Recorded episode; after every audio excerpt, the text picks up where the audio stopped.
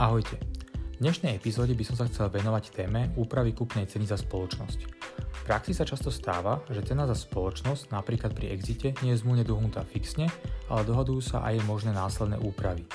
Nutnosť úpravy vyplýva v časovom posune medzi momentom, kedy sa obe zmluvné strany dohody na cene za spoločnosť a momentom, kedy kupujúci nad spoločnosťou prevezme kontrolu, tzv. closing date. Predmetné ustanovenia hlavne chránia kupujúceho, aby v čase od podpisu dokumentov nedošlo napríklad od predajom majetku spoločnosti po cenu, neprimeranou zadlženiu sa a tak ďalej. Štandardne existujú dva spôsoby, ako riešiť daný problém.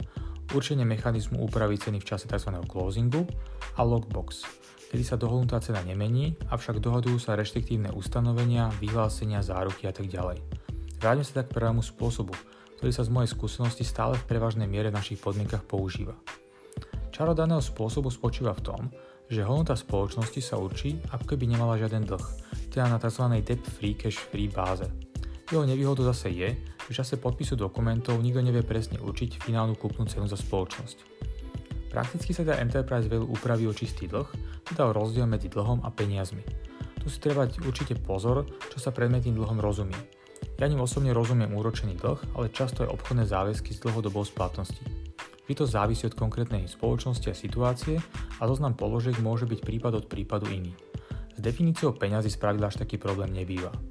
V praxi sa ešte, čas, e, sa ešte následne často zmluvne stanovujú cieľové hodnoty pracovného kapitálu a hodnoty plánovaných investícií. Pracovným kapitálom treba zjednodušene rozumieť hodnotu zdrojov, ktoré je potrebné držať, aby mohla spoločnosť prevádzkovať svoju obchodnú činnosť. Vypočíta sa ako rozdiel súčtu zásob a pohľadávok z obchodného styku a záväzkov z obchodného styku.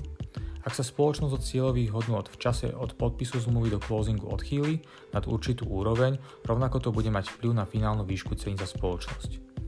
Spôsobov úpravy je veľa, hlavne v tom, aké položky zahrnú do výpočtu a ktoré nie. Ja osobne preferujem úpravu ceny stanovenú ako rozdiel pracovného kapitálu v čase od podpisu zmluvy po closing, dodatočne upravenú o hodnotu čistého dlhu a investícií vykonaných nad očakávanú hodnotu v čase closingu. Pokúsim sa vysvetliť prečo. Dajme si teda príklad. Zmluvné strany sa dohodli na cene na debt-free cash-free báze za spoločnosť na úrovni 1 milióna eur s tým, že čistý dlh spoločnosti predstavoval 100 tisíc a hodnota pracovného kapitálu činila 200 tisíc.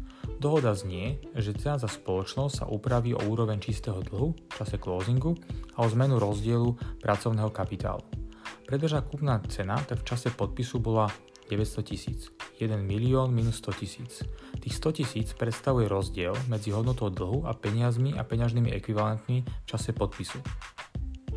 Otázkou je, aká bude finálna kúpna cena v čase closingu ak čistý dlh bude 50 tisíc, teda poklesne o 50 tisíc a hodnota prevádzkového kapitálu klesne na 100 tisíc. Zoberiem si teda cenu spoločnosti 1 milión a ponížim ho aktuálnu hodnotu čistého dlhu, teda 50 tisíc a vykonám úpravu o rozdiel spočívajúci v poklese pracovného kapitálu z 200 tisíc na 100 tisíc. Finálna cena za spoločnosť po úprave tak bude 850 tisíc eur. Možno sa pýtate, čo by sa mohlo stať, ak by tieto pravidla neboli dohodnuté. Predávajúci by mohol od do času closingu zvýšiť celkový dlh a vyťahnuť rôznym spôsobom hotovosť a v úvodzovkách obohatiť sa na úkor kupujúceho a znižiť hodnotu spoločnosti. Ak by sa cena nemusela upraviť, predávajúci by dostal svoj 1 milión a kupujúci spoločnosť s vyšším čistým dlhom, ako počítal. Čo by sa mohlo stať, ak by sa predaná cena upravovala len o čistý dlh, čiže nebral by sa do úvahy zmena pracovného kapitálu? Zo strany predávajúceho by mohlo v čase medzi signingom a closingom dôjsť k účelovému nesplácaniu obchodných záväzkov, čo by malo za následok zvýšenie stavu peňazí, zníženie sumy čistého dlhu a preto aj zvýšenie kúpnej ceny v čase closingu. Došlo by k nárastu záväzkov z obchodného styku, ktoré by už však musel pokryť kupujúci. Ako je vidieť, je veľmi dôležité venovať pozornosť, ako vyzerá vzorec na úpravu ceny v čase closingu. Osobne som sa stretol už aj s takými úpravami, ktoré boli matematicky tak nastavené, že boli v neprospech niekedy pre predávajúceho a inokedy pre kupujúceho. Preto tejto oblasti treba venovať fakt veľkú pozornosť.